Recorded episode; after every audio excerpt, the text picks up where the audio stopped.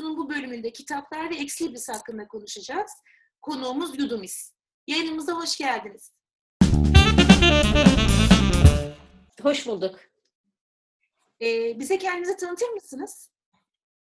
Ben öncelikle bir genç olarak 19 Mayıs bayramımızı kutluyorum ve bugün böyle önemli bir güne denk getirmiş olduğumuz için de ayrıca mutluyum. Çünkü bir şekilde gençlerle yine uzaktan da olsa bir bağ kurabilmiş olacağız. Evet. O yüzden bizi dinleyen bütün gençlere de selamlarımı, sevgilerimi iletiyorum. Bayramlarını kutluyorum. Teşekkürler. Ben bayramınızı kutlarım. Teşekkür ederim. Yani niye Yudumis? Normalde ismim Yudum. İngilizce öğretmeniyim. 22 yıldır bir fiil İngilizce öğretmenliği yapmaktayım. Ben de biraz tercih konusunda yanlış yönlendirilmiş öğrencilerden birisi olduğum için üniversite döneminde iki seçim yapmam gerekiyordu. Birincisi öğretmenlik, ikincisi de güzel sanatlar sınavına girmek. Grafik ya da resim okumaktı. Ben şansımı denedim grafik sınav yani güzel sanatlar sınavına girerek ama olmayınca zaten ikinci istediğim şey öğretmenlikti ve üstüne bir de İngilizce öğretmenliğiydi. O yüzden öğretmenlik devam etti. Ama yani siz de bilirsiniz sanatın her alanında eğer tutkuyla yapıyorsanız Hı hı. o sizi bırakmıyor. Ben de senelerce evet bir sınavı kazanamadım, güzel sanatlar fakültesine gidemedim ama bu çizmekten vazgeçtiğim anlamına hiç gelmedi. Hı. Ben sürekli çizdim. Hala da öyleyimdir. Yani telefonla konuşurken çizerim, birisini beklerken çizerim, kurul toplantılarında çizerim. Yani çünkü çizmek ya da müzik, sinema aslında hepsi için geçerli. Eğer tutkuyla yapıyorsanız o sizi bir yere, bir yola sokuyor zaten.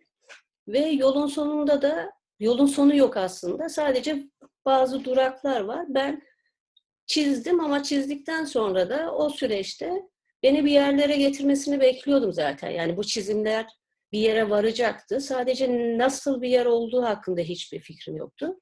İşte öğretmenlik devam ederken bu çizimler derken bir gün şöyle bir şey yaptım. Kişisel sergimi açtım, resim sergimi açtım. Çünkü artık onca yıllardır çizdiğim şeylerin biraz daha görünür olmasını istedim. Hı hı. Artı çiz yani yeni bir eşi eşik atlamam gerekiyordu çizimler konusunda. Çünkü ben hep küçük çalıştım. Yani hayatım boyunca hep küçük küçük desenler üzerine çalıştım. O yüzden de kişisel sergimi açtım.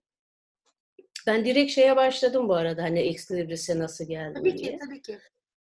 Ya şimdi kitap sever olarak zaten kitapların bizim için ne kadar kıymetli olduğunu biliyoruz. Yani bir kitap severe kitap sevgisini anlatmak çok saçma gelebilir ama nasıl zor şartlar altında o kitapları edindiğimizi de hatırlıyorum. Özellikle ilk gençlik zamanlarında, çocukluk zamanlarında o para biriktirilir, kitap alınır, o kitap koklanır.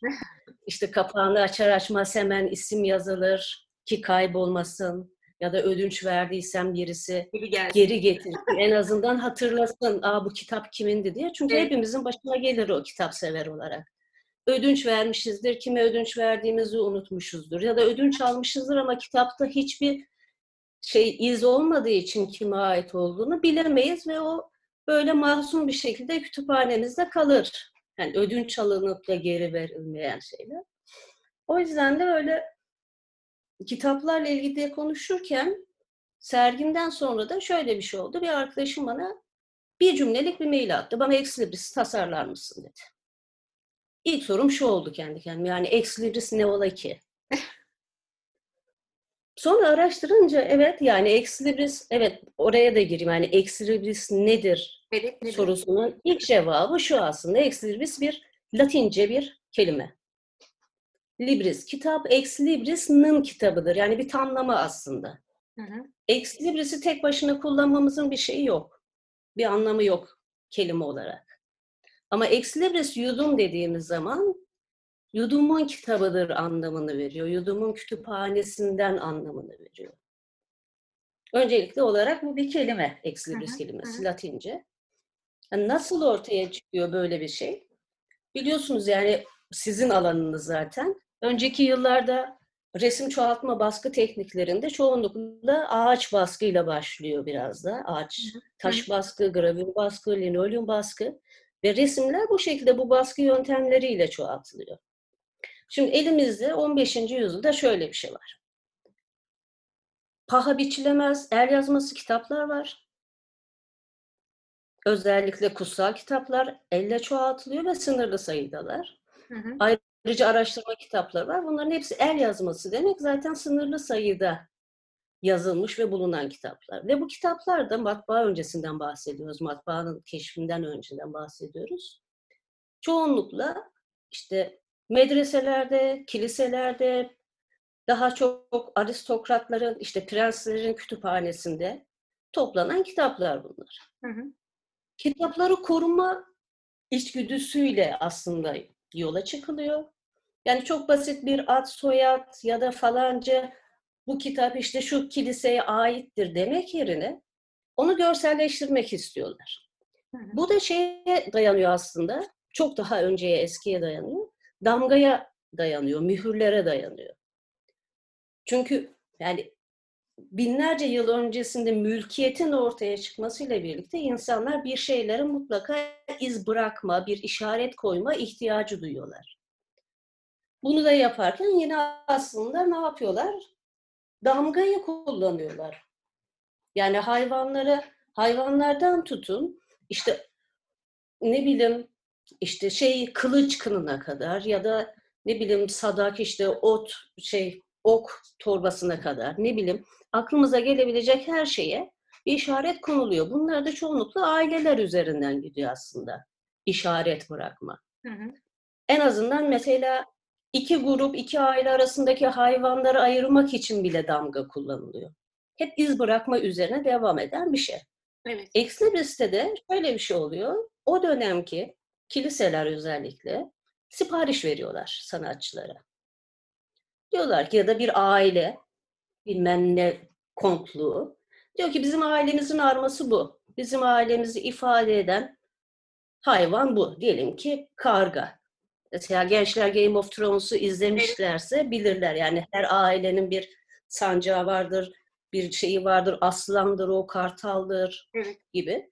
Diyorlar ki bize şu kadar sayıda mesela kütüphanede 250 tane el yazması kitap olsun. Bize 250 tane kendi bizi ifade eden resimlerden, desenlerden oluşan bir çalışma yapın diyorlar.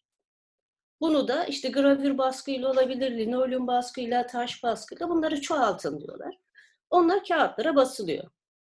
Ve kağıdın boyutu da önemli çünkü kitap kapağının boyutunu geçmemesi gerekiyor. Şimdi sipariş üzerine sanatçılar baskıları yapıyor. Siz bana sipariş verdiniz, dediniz 250 tane bana baskı yapınız. Hı hı. Şu şekillerde şu olacak. Ben tasarlıyorum, yapıyorum ve kağıt olarak size teslim ediyorum. Daha sonra siz onu alıp kitabın iç kapağına yapıştırıyorsunuz. Hı hı. Böylelikle artık herhangi birisi o kitabı alıp açtığı zaman anlıyor ki Aa, bu falanca prensliğe aitmiş, falanca prense aitmiş, falanca kiliseye aitmiş ya da papaza ait. Yani bir aslında aidiyet duygusundan iz bırakma, kitapları koruma kaygısıyla ortaya çıkmış bir sanat. Bunu da kullanmak için, yani o etiketi de vermek için ex libris ifadesi kullanılıyor. İlk olarak da Güney Almanya'da çıkıyor bu sanatta da daha sonra bütün dünyaya yayılmaya başlıyor. Burada şöyle bir şey var. Ex libris'in en temel özelliğinden birisi kişiye özel olması gerekiyor. Ya da o aileye özel olması gerekiyor. Yani eğer bir aile için siz bir ex libris tasarladıysanız, örneğin üzerinde kuzgun vardır. Hı hı. Aynı tasarımı başka bir aile için kullanamazsınız. O zaman bütün şeyi gider. Evet, Büyüsü gider. Hı hı. Ve bu zamanla eksili bir sanatı dünya çapında yayılmaya başlıyor. Bize nasıl geliyor? Bize de yurt dışın yani Türkiye'deki okullarda özellikle Robert College bu konuda daha geniş bir şeye sahip arşive. Yabancı öğretmenler yoluyla geliyor. Hmm. Ya da görev için Türkiye'ye gelmiş yabancılar tarafından aslında ilk Türkiye'ye geliyor hı. Ama burada da şu var, Mesela ben işte araştırma yaptıkça alan araştırması biraz daha tarihine de baktığım zaman bizde de mesela yağ kepikeç var. Hmm. Yani Osmanlı döneminde de kitaplara yağ kepikeç yazılırmış. Kepikeç kitap kurtlarının şahı diye geçen bir böcek. Hı hı. Yağ kepikeç yazıldığı zaman kitapları işte güveden, kitap kurdundan korunacağını düşün, koruyacağını düşünüle bir dua, bir tılsım gibi kepikeç kitapları. yazılırmış. Evet. Ama daha da öncesi var. Dediğim gibi biz araştırdıkça şunu görüyorum. Ex libris evet kitap severin kendisini ifade eden sembollerden, desenlerden oluşmuş ve baskı teknikleriyle çoğaltılmış bir sanat dalı. Ama bizim mührümüz var. Evet. Yani ben şöyle diyorum, mühür aslında ex libris'i döver. Yani çünkü binlerce yıllık bir geçmiş. Ex libris'in tarihine baktığımız zaman 15. yüzyıl. 16. yüzyılda daha da başlıyor. Hı hı. Ve daha sonra işte matbaanın icadıyla birlikte bu e, kitap şeyi nasıl diyeyim sadece kiliseler ya da prenslikler, aristokraside, burjuvazide bulunan kütüphaneler matbaanın ortaya çıkışıyla kitap sayı artık basılı kitaba geçildiği için birçok insanın evinde kütüphanelerin oluşmasına yol açıyor ve bu şekilde de insanlar hepimiz için yani sizin benim gibi sıradan insanların para biriktirerek binbir emekle kurdukları kütüphaneleri koruma şeyiyle devam ediyor bu. Bunu hepimiz yap, yani çoğunluğumuz yapıyoruz.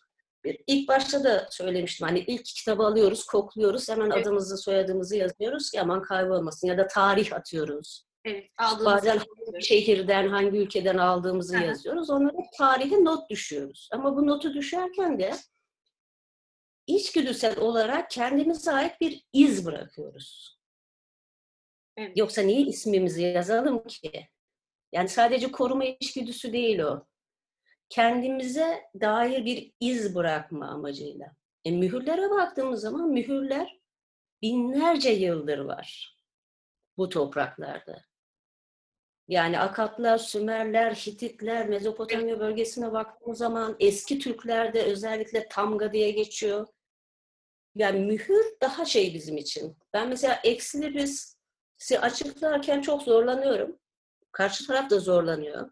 Gerçekten hep aynı soruyor. Eksi ne olay ki? Ama mühür dediğim zaman bir fikir. herkesin kafasında mutlaka bir şey canlanıyor. Çünkü hayatımızın her alanında mühür var. Yani okul mühürlerinden tutun, muhtar mührü, piyangocuların eskiden piyangocular arkasına basardı. Hepsi var. Yani şu an biz şeyi aslında ben ona biraz daha çevirmeye çalışıyorum. Evet, biz batıdan, batıda ortaya çıkan bir sanat dalı. Muhteşem bir sanat dalı bu arada. Yani kişiye özel yapılabilecek en anlamlı sanatlardan birisi benim için. Ama bir taraftan da mühür var. Ve mühürde de aynı şey var. Orada da kişiye özel. Şöyle bir şey oldu. Hmm, Biraz da teknik bilgi vereyim. Şimdi sizin kütüphanenizde diyelim ki 10 bin tane kitap var. Ben de eksili bir sanatçısıyım. Bana sipariş verdiniz ve dediniz ki gravürü baskı istiyorum. Hmm. Mümkün değil. Yani benim benim evde küçük bir tane şey var atölyemde. Küçük minik bir gravür Bastım. baskı makinem var. Ama 10 bin taneyi ben bas, basamam. Ya da 5 bin tane de basamam. Hadi 5 bin tane bastım verdim. Bir, siz o 5 bin taneyi tek tek iç kapağa yapıştırmayı göze alabilir misiniz? Hayır, zaman açısından. Hı E hı. 5000 tane bitti. Yani 5000 bitti ama sizin hala etiketleyeceğiniz daha binlerce var. E ne yapacaksınız? Mühürde ise şöyle bir şey var. Sınırsız sayıda kullanabiliyorsunuz. Yani ben Exlibris'te e, yüzlerce baskı tekniği var. Uluslararası Exlibris Derneği var ve onun yayınladığı bir baskı teknikleri listesi var. Hı hı. Şimdiki dijital baskılardan tutun, bilgisayarı üzerinde yine linolyumu var, aquatinti var, var ki var baskıyla yani çoğaltılabilecek her türlü tekniği kabul ediyor Exlibris. Hı hı. Ben de şunu düşündüm, evet kağıda basmak çok şey, hmm, havalı bir şey. Gravür makinesiyle ya da linolyum baskıyla. Ama bunun dışında şöyle bir şey de var. Eğer öyle bir sipariş yapıyorsanız, bir Exlibris tasarımı yapıyorsanız, onun biraz da uzun vadede kullanışlı bir nesne haline dönüştürmeniz gerekiyor. Pratik bir şekle dönüştürmeniz gerekiyor. Ben de şöyle bir şey yaptım. Exlibris tasarlıyorum ben. Benim işim Exlibris sanatçısı olarak Exlibris tasarlamak. Ha, tasarım sürecinde ne oluyor? Siz bana diyorsunuz ki işte adım bu, soyadım bu, beni tasvir eden, beni ifade eden desenler şunlardır. Örneğin kedi severim, deniz severim, hep bir teknem olsun istemişimdir, hayalim odur.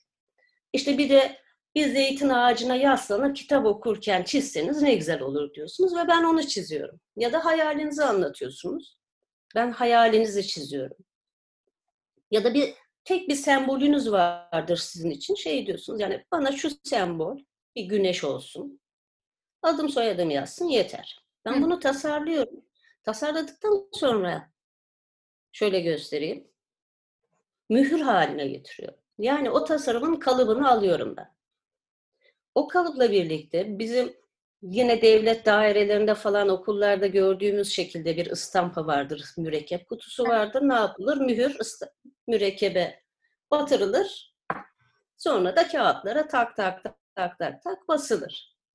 Ben de aynı şeyi yapıyorum. Böylelikle bir taşla iki kuş vurmuş oluyoruz. Bir, size ait, size özel bir eksili bir tasarımınız oluyor. İki, hazırladığım o mühürle birlikte siz sınırsız sayıda kitabınıza o mührü basabiliyorsunuz. Hem zamandan kazanıyorsunuz Hı hı. hem de aslında bir ömür kullanabileceğiniz bir arzu nesnesine sahipsiniz. Ben mühür aynı zamanda onu diyorum. Yani mühür ya da Exlibris aynı zamanda kişi için bir arzu nesnesi. Hı. Çünkü kişinin kendi yansımasını görüyorsunuz orada. Kendinizi görüyorsunuz. Sizin resimli hal, haliniz aslında. Bireysel siparişlerde bu daha net oluyor ama asıl güzel tasarım sürecindeki güzel sürprizler şöyle oluyor. İşte doğum günler için, özel günler için, bir başkası için sipariş verildiği zaman orada aslında başka bir hikaye başlıyor. Evet. Çünkü şöyle diyelim, biz ben tasarımcıyım, siz siparişi verensiniz ve kendiniz için yaptırdığınız zaman biz iki kişilik bir hikaye yaşıyoruz kendi aramızda o süreçte. Evet. Ben sizi tanıyorum, siz beni tanıyorsunuz. Ben size taslakları çizip yolluyorum. Hı hı. Siz işte acaba işte kedi siyah olmasa da tekir mi olsa gibi görüşlerinizi, önerilerinizi söylüyorsunuz, düzenliyoruz ve bitiyor. Ama bir başkası için yaptırdığınız zaman bu sefer hikaye üçlü hikayeye dönüşüyor. Mesela siz en yakın dostunuza yaptırmaya karar verdiniz.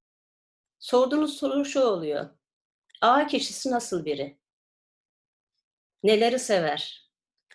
Onu ifade eden desenler nelerdir? Burada bir, karşı tarafı ne kadar iyi tanıdığımızı anlıyoruz. Evet. Ne kadar önem verdiğimizi de gösteriyoruz. Çünkü tamamen kişiye özel olduğu. Artı böyle işte ebeveynler yani anne işte çocuk, baba çocuk ya da çocuktan anneye babaya gittiği zaman da şöyle bir hikaye daha oluşuyor. Yadigar. Mesela bazı anne babalar çocuklarına yadigar bıraktırma, bırakma isteğiyle, arzusuyla mühür siparişi veriyorlar. Ya da kendilerine ait bir iz de olsun şey var. O yüzden o tasarım sürecinde hani üçlü, dörtlü, beşli hikayeler oluşuyor. Benim çizerken his, hissettiğim ve yaşadığım bir hikaye var. E karşı taraf da siparişi kendisi için var, vermiş olsa bile kendisiyle bir yüzleşmesi var, bir kendine dönüp bakması var, ben kimim diyerekten. Hı hı. Artı sevdiği birisine yaptırırken bu sefer daha şey bir süreç yaşanıyor. Karşı tarafı ne kadar iyi tanıyorum. Mesela bu şekilde tek taş yüzük yerine evlenme teklif eden bir kitap sever vardı. Ay ne kadar Yani kız arkadaşına mühür yaptırarak evle, evlilik teklifi yaptı ve cevap da tabii ki evet oldu çünkü şey demiş beni tanıyorsun. Aa, çok O beni tanıyorsun içinde çünkü şey var. Nelerden hoşlanıyor. Hı hı. Örneğin şey çizmiştik birisinde de. Okurken işte gözlüğü burnunun ucuna düşüyor. İlla ki o, o olsun demişti mesela. Bunun gibi. Ve özel günlerde böyle bir şey yapıyor olmanın da benim kişisel olarak bende bu işi devam ettirmeyi sağlayan duygu şu oluyor. Dünyada hala onca şeye rağmen birbirini seven insanlar var. Harika. Bu, bu, bu çok güzel bir şey. Birbirini seven, önem veren ve onu özel hissettirmek için çaba sarf eden insanlar var. Bu sadece aşkla ilgili değil. Ya bütün dostluklar, arkadaşlıklar, sevgililikler, eşlik durumu hepsinde aynı şeyi hissediyorum. Çünkü gerçekten orada yoğun bir emek harcanıyor. Duygusal emek harcanıyor sipariş veren için.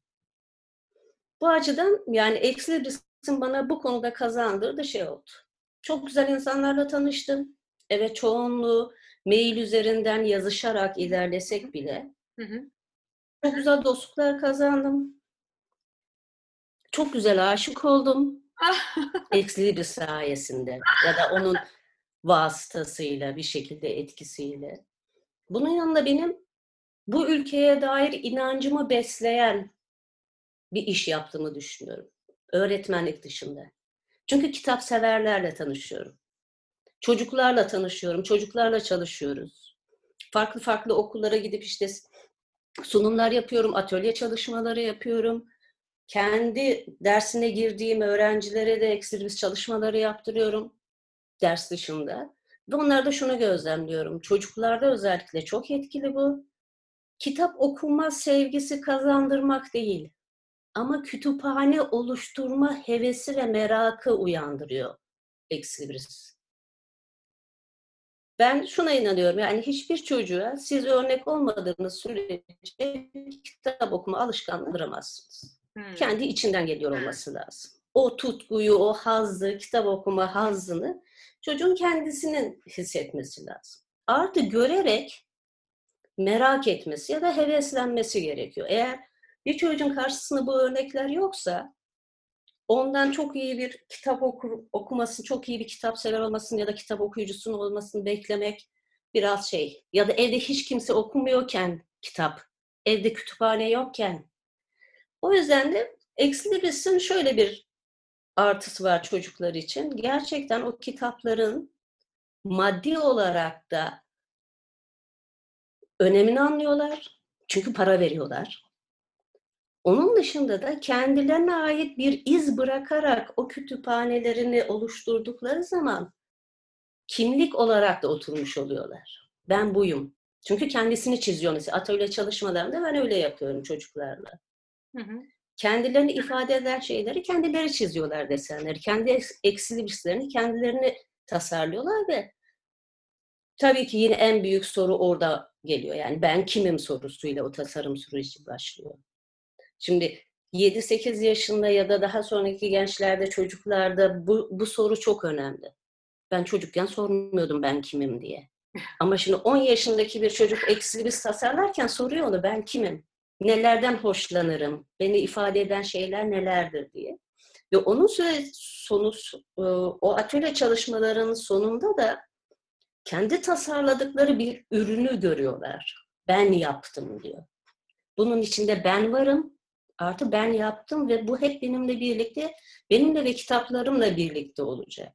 Bu yüzden de özellikle çocuklara ve gençlere öneriyorum. Yani sırf o soruyu sormaları için bile Exlibris'i araştırabilirler. Ben kimim? Nelerden hoşlanırım? Beni ne ifade eder? Neler ifade eder? Ve şey gibi bu, biraz da dövme yaptırmak gibi. Çünkü dövme yaptırırken de bayağı düşünüyoruz. Bir ömür üstümüzde taşıyacağımız için Hı hı. kılı kırk yararak karar veriyoruz. Aynı şey Exlibris için de geçerli. Çünkü onlar da kitaplarımızla birlikte bizimle devam edecekler ve bizden sonra da o kitaplar ister aileler yani kuşaklar boyunca aktarılsın o kütüphaneler, Hı hı. isterse sahaflarda olsun. Ama bir şekilde birisi o kitabı açıp o eksilibris'i gördüğü zaman aa bak böyle de bir çünkü biz bu hayret duygusunu yaşıyoruz eksilibris'te. 16. yüzyıl, 17. yüzyılda bir kitabı açıyoruz. Aa diyoruz ki bak eksilibris böyleymiş. Ya da işte bu kişiyi demek ki bu kişi denizi çok severmiş. Ya da ne bileyim zeytin ağacını çok severmiş. Biraz bizim resimli iz düşümümüz. O yüzden de yani biraz toparlayayım dağıttım galiba biraz ama yani eksilibris bir sanat dalı olarak gerçekten sınırlı kişiye hitap ediyor gibi gözükse bile kitap severler açısından her çağa uyum sağlamış ve sağlayacak olan bir sanat dalı. Şimdi basılı kitaplar azalıyor olabilir, dijitale geçmiş olabiliriz, e-kitaplar, işte şeyler, sesli kitaplar. Ama ben şunu diyorum, yani 15. yüzyıldan beri devam eden bir sanat dalı, kitaplar yok olmadığı sürece yok olmayacak. Ben basılı kitapların yok olacağını düşünmüyorum. Çünkü o kitap kokusu, kitaba dokunma hissi kaybolmayacaktır. Ve de Exlibris de çağın şartlarına göre uyum sağlayacaktır. Çünkü şöyle düşünüyoruz. Yani taş baskıdan dijital baskıya geldik. Hı hı. Beş tane baskı yapabiliyorken şimdi matbaalar sayesinde milyonlarca basabiliyoruz. Ve Exlibris'in onların içinde kendine özel bir yer bulacaktır. Buradaki benim için öncelikli olan şey Exlibris tanıtımında şunu düşünüyorum. Bunu akademik çevrede yapanlar var. Exlibris dernekleri var. Yarışmalar düzenliyorlar. Sempozyumlar düzenleniyor.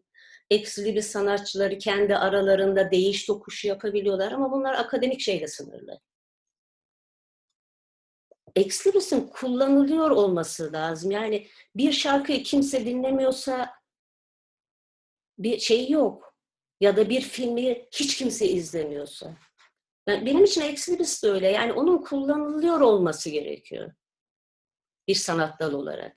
Bunun da en iyi şeyi günümüz şartlarında onu modernize ederek, değiştirerek, yani temel tasarım ilkelerini değiştirmeden tabii ki, özellikle o kişiye özel kısmını değiştirmeden, günümüz şartlarından biraz daha modernize ederek, biraz daha pratik hale getirerek ve nesneleştirerek ve bence dünyadaki en masum mülkiyet şeyinden birisidir o kitap mülkiyeti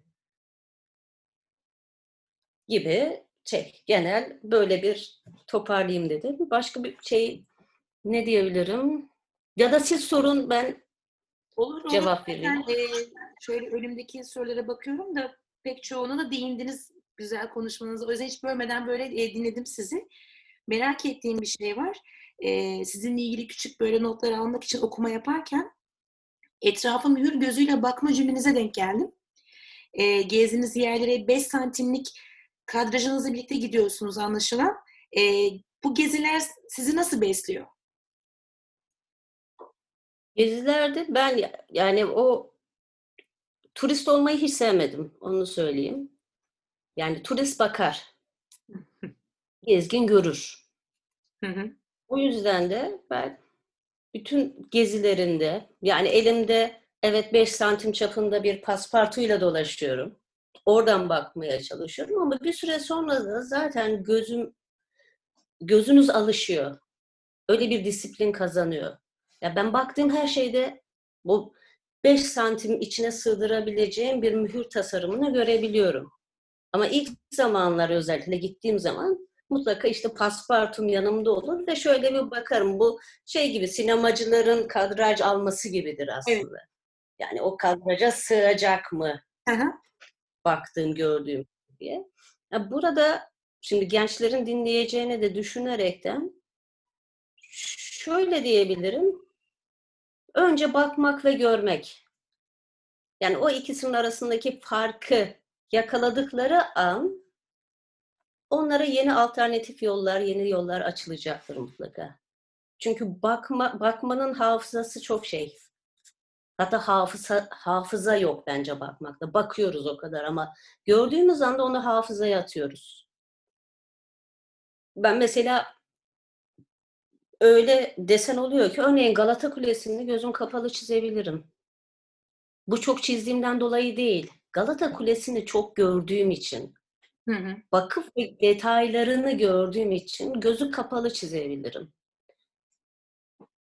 Ya da bir zeytin ağacını, zeytin yaprağını ya da işte incir yaprağıyla çınar yaprağı arasındaki farkı bilirim. Bu çizmiş olduğum için değil. Vakti zamanında ben onu görmüşüm ve zaten atmışım. O yüzden etrafımıza iyi bakmamız gerekiyor. Exlibris'le ilgili ben mesela bana kazandırdı ne oldu? Zürafanın yüzünü gördüm ben. Çünkü zürafa deyince hepimiz bütün olarak çoğumuzun zihnine gelir zürafa. İşte uzun boynuyla falan hemen fıtır fıtır çizebiliriz onu. Hı hı. Ama bir gün bir sipariş geldi ve yüz istedi, zürafanın yüzü. O zaman dedim ki bilmiyorum. Çünkü görmedim. Hani görmüş olsam belki de kaydedeceğim. O yüzden eğer görürüz, görmeye başlarsak, bu sadece eksilibris için değil, bütün sanat dalları için geçerli bence. Görmek üretimin ilk aşaması diye düşünüyorum. Bir şey görüyorsanız, bir insanı görüyorsanız, bir kuşu görüyorsanız, üretime geç, geçebilirsiniz demektir. Şimdi gözlem demek, gözlem bana çok itici bir kelime gibi geliyor ve çok donuk gelir böyle. Hadi gözlem yapalım. Hayır bu görev olarak değil ama etrafımıza bakalım ve görelim. Yani John Berger'in Görme Biçimleri kitabı çok benim işime yaramıştır. Hı hı. Üniversite zamanı okumuştum ve gerçekten tavsiye ederim. Hani bu konuda tavsiye edebileceğim ilk kitap herhalde John Berger'in şeyidir yani görme biçimleridir. O yüzden çocuklara da gençlere de en çok onu öneririm. Baksınlar ve görsünler. Gördükten sonra işleri daha kolay olacaktır. Benim hikayemde şöyle bir şey var. Ben gerçekten yanlış yönlendirilmiş bir öğrenciydim üniversite tercihinde. Örneğin ben güzel sanatlar sınavına girdiğim zaman kimse bana verilen çizmemi çizmemi istenilen desenleri ya da nesneleri bir kompozisyon içinde çizmem gerektiğini kimse bana söylememişti. Ah. Yani ben biraz da şeyle gittim, aldım kağıdımı, kalemimi. Ben öyle sınava girdim. İşte hatta sarımsak, kerpeten ve mandal çıkmıştı benim şansıma. Bir de o dönem kura çekiliyor. Üç Aha. tane nesne var. Aha. Ben hepsini çok güzel çizdim. Bana göre. Ama bir kompozisyon içinde çizmemişim örneğin. Hepsini asker gibi dizmiştim. Bak bu mandal. O yüzden de ne oldu? Kazanamadım. Tamam. Ama küsmedim. Yani bir sınavda kazanamamak demek benim çizme tutkumdan vazgeçeceğim anlamına gelmiyor. Şimdi 45 yaşındayım. O zaman 16 yaşındaydım. 15 yaşındaydım hatta. Yok 16 yaşındaydım pardon. Yani 16 yaşında yaşadığım bir sınavdan dolayı yaşadığım bir hayal kırıklığının bende e, tırnak içinde sakatlık bırakmasına izin vermedim. Çünkü vazgeçmedim tutkumdan. Bunu da şey olarak da yapmadım. Çünkü çizmeyi seviyordum ve vazgeçmedim.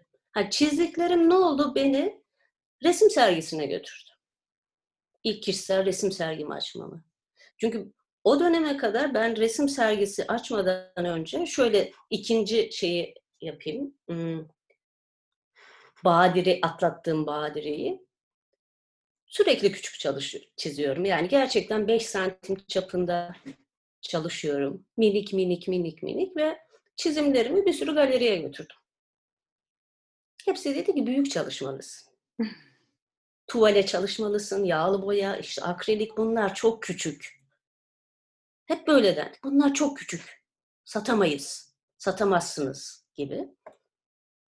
Ve ben dedim ki o zaman ben kendi kişisel sergimi kendim açayım. Açtıktan sonra işte o bana eksli bir tasarlar mısın sorusu şöyle oldu. O bari, badireyi nasıl atlattığımı gördüm. Çünkü ben zaten aslında eksili çiziyormuşum. Ama bunun adını bilmiyormuşum. Ama yıllardır çizdiğim, yani 30 yıla yakın zamandır çizdiğim şeyler beni eksili birse getirdi.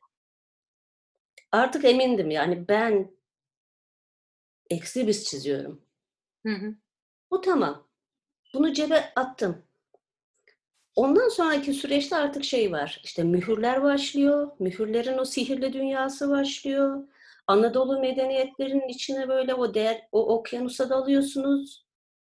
Yani muhteşem bir okyanusun içinde yüzmeye başlıyorsunuz. Bundan sonraki çizimlerim beni nereye götürecek bilmiyorum. Çünkü çizmekten vazgeçmiyorum. Yani sadece eksili bir tasarlamıyorum. Dediğim gibi ben günün her anında, hele ki bu şey dönemlerinde, hani gece iki buçuk, üçe kadar el, böyle ellerim şişene kadar çizim yapıyorum. Ha, çizdiklerimi ne yapacağım hakkında hiçbir fikrim yok yine. Bayağı bir birikti. Ama şeyi biliyorum, onların da bir yolu var. Onlar da bir yere varacak. Ben de öyle düşünüyorum. Sadece vazgeçmemek gerekiyor. Aynen öyle. Çok hırsla yapmamak gerekiyor. Neden olmadı diye. Bazen neden olmadı, iyi ki olmadıya dönüşebilir. Yani bu tip şey benim ama sürecimde şey var. Yani kazanamadığım bir sınav var. Artık bunlar çok küçük. Olmaz Hı hı. denilen bir durum var. Ama ben ikisinde de yapmış, yapmaktan keyif aldığım şeyi devam ettirdim. Vazgeçmedim çizmekten.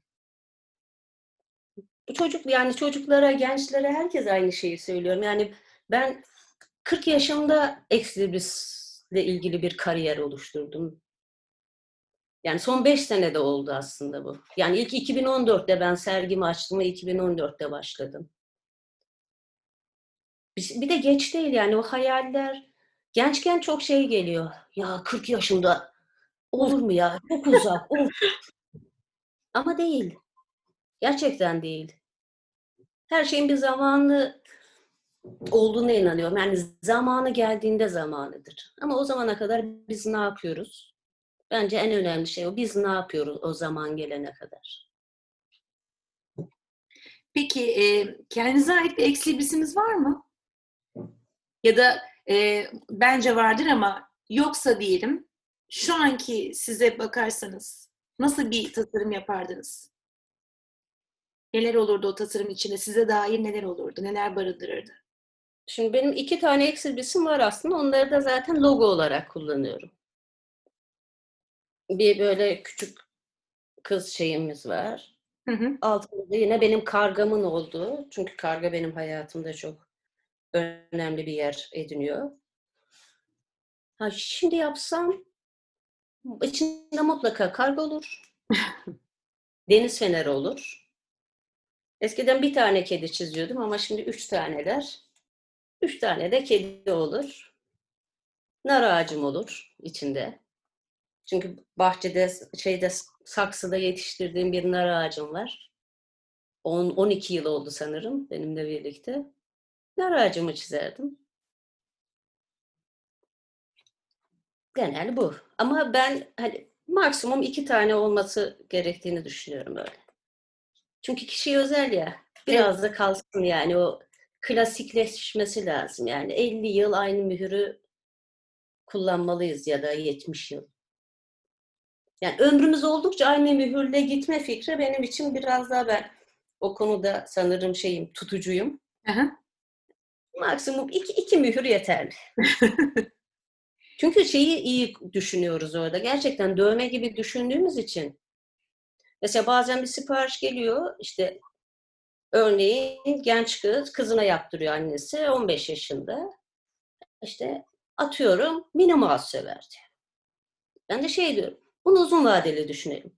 Yani 50 yaşına geldiği zaman, 40 yaşına geldiği zaman da hala mini mouse'u bir mühür kullanmak ister mi sizce? Onu bir düşünmek lazım diyorum mesela. O yüzden de zaten bu tip seçimlerde nokta atışı yapıyoruz mutlaka. Çünkü özümüz de değişmiyor. Yani bizi ifade eden şeyler çok fazla değişmiyor aslında. Yani bir sabah uyanıyoruz da ben artık karga sevmiyorum demiyoruz mesela. Ya da aman zeytin ağacı da neymiş ben artık portakal ağacı seviyorum demiyoruz. O yüzden de yine aynı soruya geliyor. İşte ben kimimden yola çıkıp Hı hı. öyle gitmeli. Peki e, son olarak şöyle listeme bir göz atıyorum. E, sormak istediğim en önemli sorulardan biri merak ettiğim. Yine küçük notlar için e, şöyle bir araştırma yaparken resimli hayal atlasını e, gördüm. Biraz ondan bahsetmek ister misiniz? Resimli hayal atlası nedir dinleyenlerimiz için? Resimde Hayal Atlası öyle bir site hazırlığı da içindeyim. Ya bu zaman ben bana o yüzden çok iyi geldi. Sürekli evde olmak. Şimdi resimleri kategorize ediyorum, ayırıyorum ama öyle bir şey olacak, sitede olacak. Orada sadece Exlibris dışındaki çizimlerim olacak. Ne güzel. Yani benim hayal dünyam, resimli hayal dünyam. Yakında onları da göreceğiz yani. Yakında evet. Ve bazılarını da şimdi şey atölyeyi iyice toparladığım için gravür makinemi falan da çıkardım. Harika. Hatta bilirsiniz onun keçesi kirlenmiş. Onu bir yıkayacağım tekrar sabunlu suyla falan. Sonra da linoleum baskıya başlayacağım. Yani bu yazın şeyi planım o. Bir taraftan. Exlibris devam etsin ama linoleum baskı yapmayı çok özledim. Biraz da onları yapacağım. Öyle. Peki tüm yaptığınız Exlibris'lerin birer kopyasını saklıyor musunuz veya e, kaçını sakladınız? Kaç tasarımınız var şu ana kadar yaptığınız aşağı yukarı? Biz Eylül ayında grafiker arkadaşımla birlikte şöyle bir toparladık. Çünkü ben onları kaydediyorum, arşivim var. Hem yazılı Excel listem var, Hı, yıl yıl. Yani kim, kime yaptırmış, desen bilgisi, onları tutuyorum.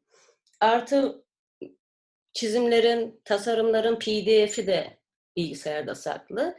Örneğin öyle oluyor mesela mührünüzü taşırken, taşınırken kaybettiniz. Siz beni arıyorsunuz, ben bilgisayara giriyorum, sizin tasarımı buluyorum ve tekrar aynısını yapıyorum. Harika. Onlar saklı. Biz Eylül ayında şöyle bir toparladık. Hatta öyle bir afiş çalışması da yaptık. 1001 Exlibris. Bin bir. Yani bin tane geçti. Ama geçen yıl Eylül ayında bin taneyi geçmişti. Sanırım şimdi de 1500'ü zorluyordur diye düşünüyorum. Süper. Yani ben bunu şey diye düşündüm artık böyle 5 yılda bir sayım yaparım. 5 yılın sonunda evet yani 1001 mühürdü. Çünkü 1001 tane de hikaye var. O yüzden adını da 1001 koyduk. 1001 mühür demek 1001 hikaye demek. Hepsinin ayrı bir hikayesi. Yani çok özel, çok güzel hikayeler var. Bazılarını çok özellerle anlatamıyorum. Tahmin edebiliyorum. izin almam gerekiyor. Mutlaka. Ya da hani ben olsam öyle özel bir anı işte röportajda falan istemem kendi hikayemse ya. Ama dediğim gibi genel olarak o hikayelerde şeyler çok güzel yani. Ayrılma hediyesi olarak veren var, evlilik teklifi yapmak için var, emeklilik var, işte doğum günleri, evli şeyler, nikah davetiyelerine basmak için var. İşte anneden çocuğuna, çocuktan annesine, babasına, işte büyük babadan torunlarına o kadar geniş bir çevre şeyi var ki ve hikayesi var ki ha, bir gün onları da yazmak istiyorum. Böyle Bir kitap mı yani? isim falan vermeden. Yani Exlibris'in kısa tarihini yazmak istiyorum aslında.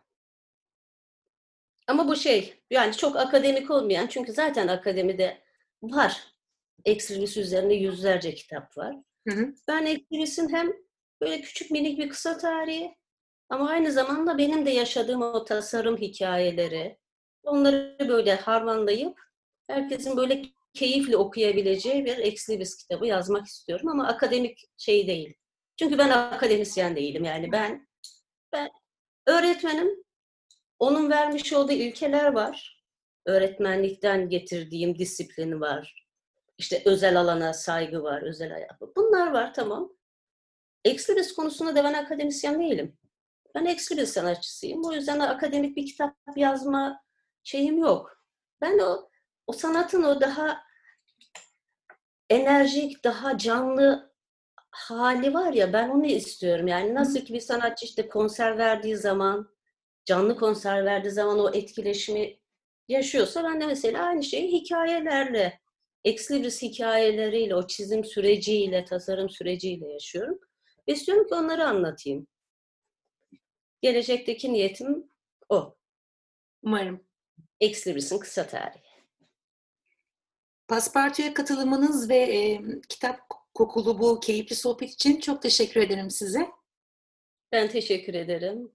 Umarım faydalı olmuşumdur. Umarım ilham verebilmişimdir Umarım. dinleyenlere. Umarım böyle bir soru işareti ya da küçücük bir kapı aralığından olsa bile küçücük bir ışık sızdırabilmişimdir. Çok teşekkür ederim. Sağ olun. Ben de çok teşekkür ederim. Kitaplarımız bol olsun. Kitap okuyacak keyfimiz olsun. Keyifle kitap okuyabilelim. Evet. Bir de aydınlık, mutlu, huzurlu, ferah, refah dolu, barış dolu bir gezegende ve doğal olarak bir ülkede yaşama dileğiyle diyorum. Ama herkese şimdiden yine de iyi bayramlar. Bayramımız kutlu olsun. Teşekkür ederim sizin de.